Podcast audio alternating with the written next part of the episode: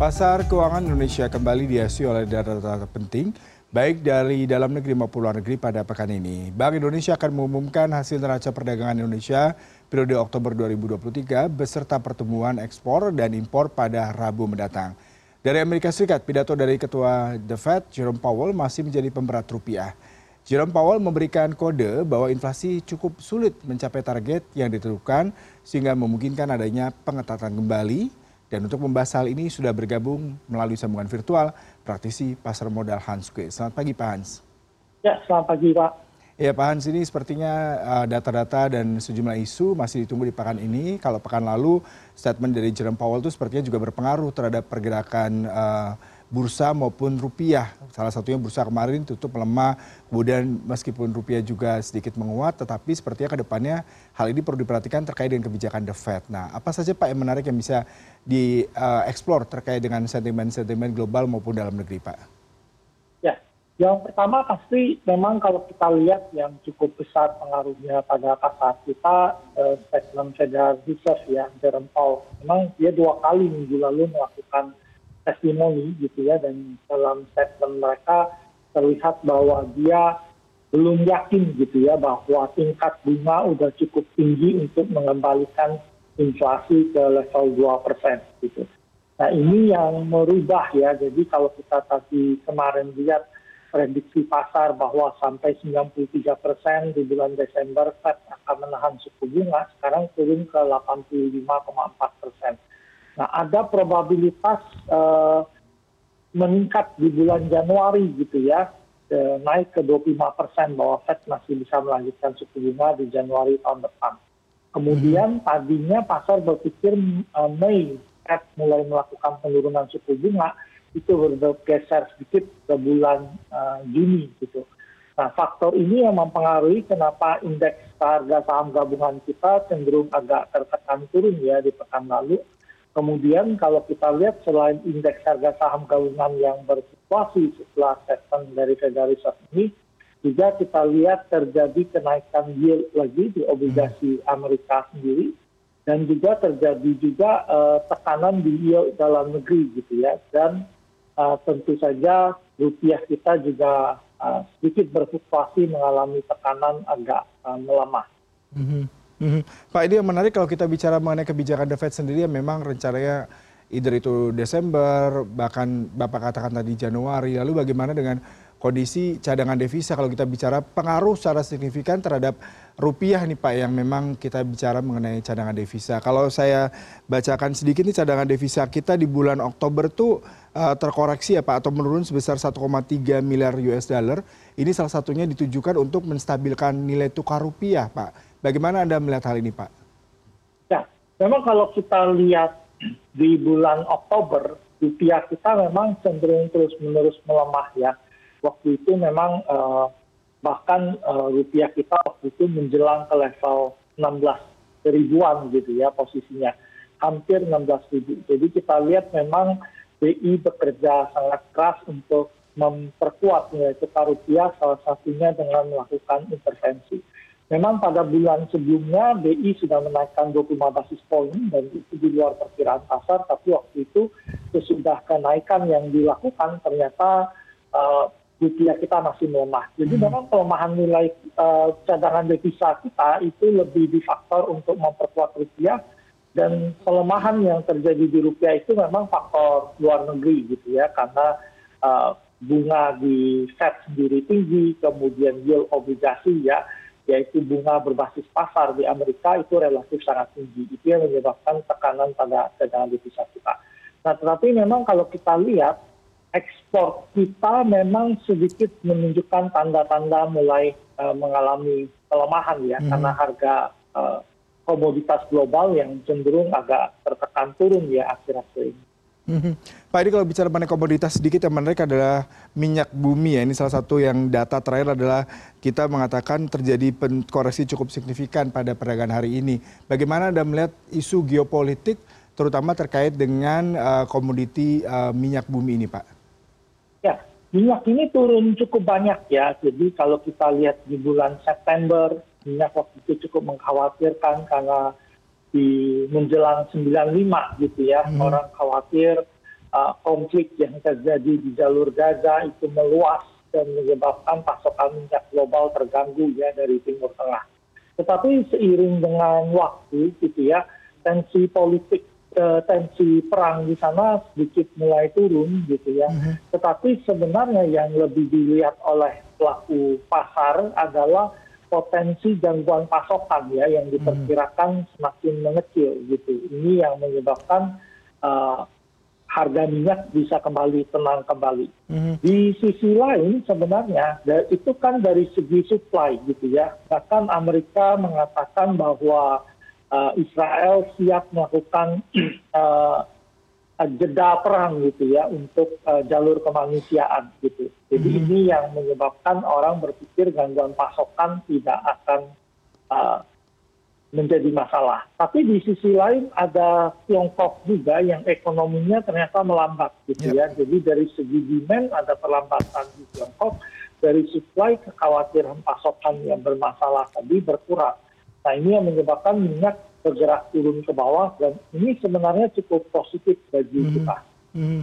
Iya, kalau kita bicara mengenai data global, yang menarik juga perlu dicermati pada minggu ini terkait dengan data inflasi Amerika Serikat. Ekspektasinya ini mengalami penurunan dari 3,7 persen menjadi 3,5 persen. Bagaimana Anda melihat hal ini, Pak? Ya, memang kalau kita lihat pekan ini memang pekan data inflasi ya. Kalau kemarin uh, orang menunggu testimoni dari uh, Jerome Powell, ya pekan ini orang bicara tentang uh, data inflasi gitu bahwa kalau kita lihat uh, ada inflasi US, ada hmm. inflasi Inggris, ada inflasi zona Eropa gitu. Nah, kelihatannya inflasi Inggris dan zona Eropa itu turun banyak ya. Eropa tadinya 4,3, ya. diperkirakan forecast 2,9. Nah, Amerika itu dari 3,7 paling turun ke 3,5.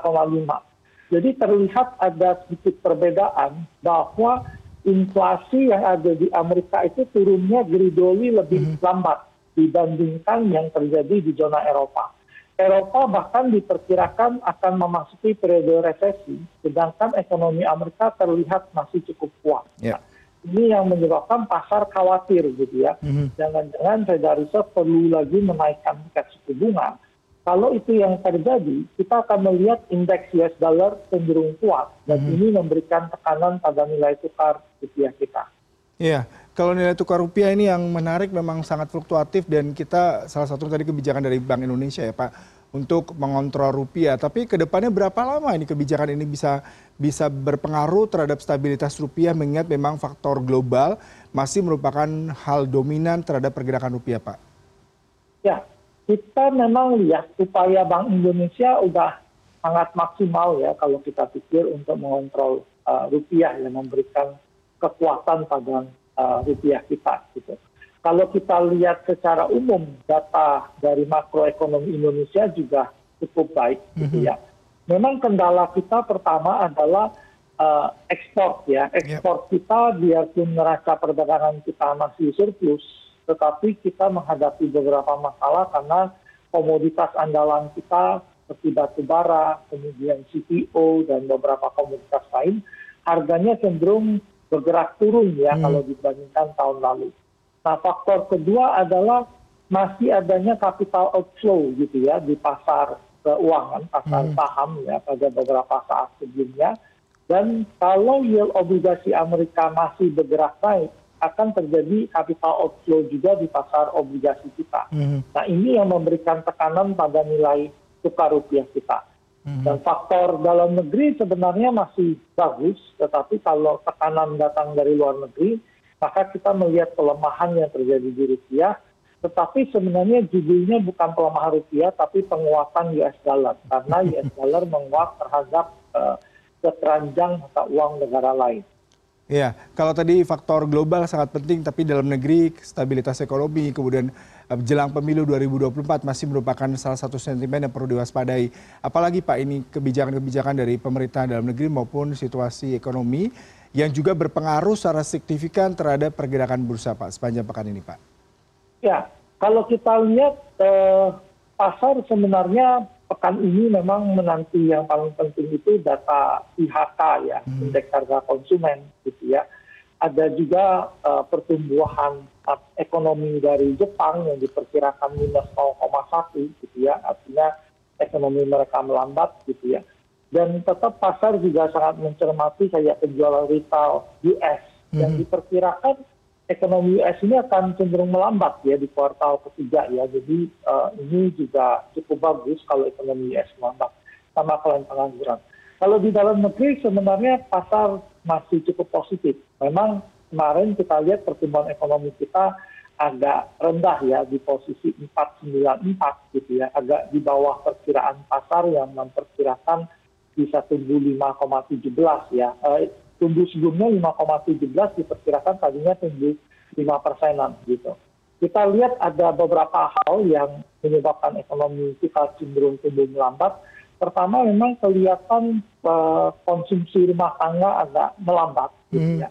Kemudian belanja pemerintah tumbuh minus, kemudian ekspor yang melambat gitu. Nah, hmm. jadi kalau kita lihat upaya dari pemerintah memberikan tiga paket stimulus itu diharapkan bisa mendorong kembali perekonomian di dalam negeri untuk bergerak lebih kuat di kuartal keempat. Hmm.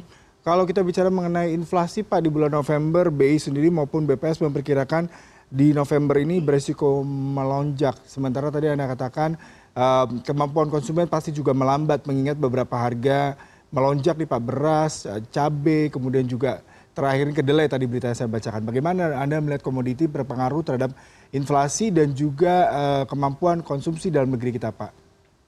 Ya, inflasi itu tentu ada dua ya. Jadi ada cost push inflation dan demand pull inflation ya. Jadi kalau kita lihat tadi ada cabai yang menguat itu pasti berpengaruh pada volatile food gitu ya. Kedelai ini cukup penting bagi kita karena tahu tempe dihasilkan oleh kedelai, apalagi pedagang sudah mengancam kalau harga kedelai tidak terkendali mereka bisa mogok gitu ya. Dan ini tentu jadi tekanan pada cost inflation gitu. Tetapi di sisi lain memang daya beli masyarakat uh, agak sedikit menurun gitu ya, dia pun tidak terlalu signifikan sehingga uh, diharapkan inflasinya relatif agak lebih uh, tertekan. Tetapi karena cost yang meningkat, kita pikir memang inflasi cenderung meningkat lagi gitu. Hmm. Dan yang kedua sebenarnya pasar juga uh, mungkin tahun ini ya uh, karena ada banyak eskalasi politik menjelang uh, pemilu gitu ya banyak pengusaha yang mulai agak wait and see ya karena hmm.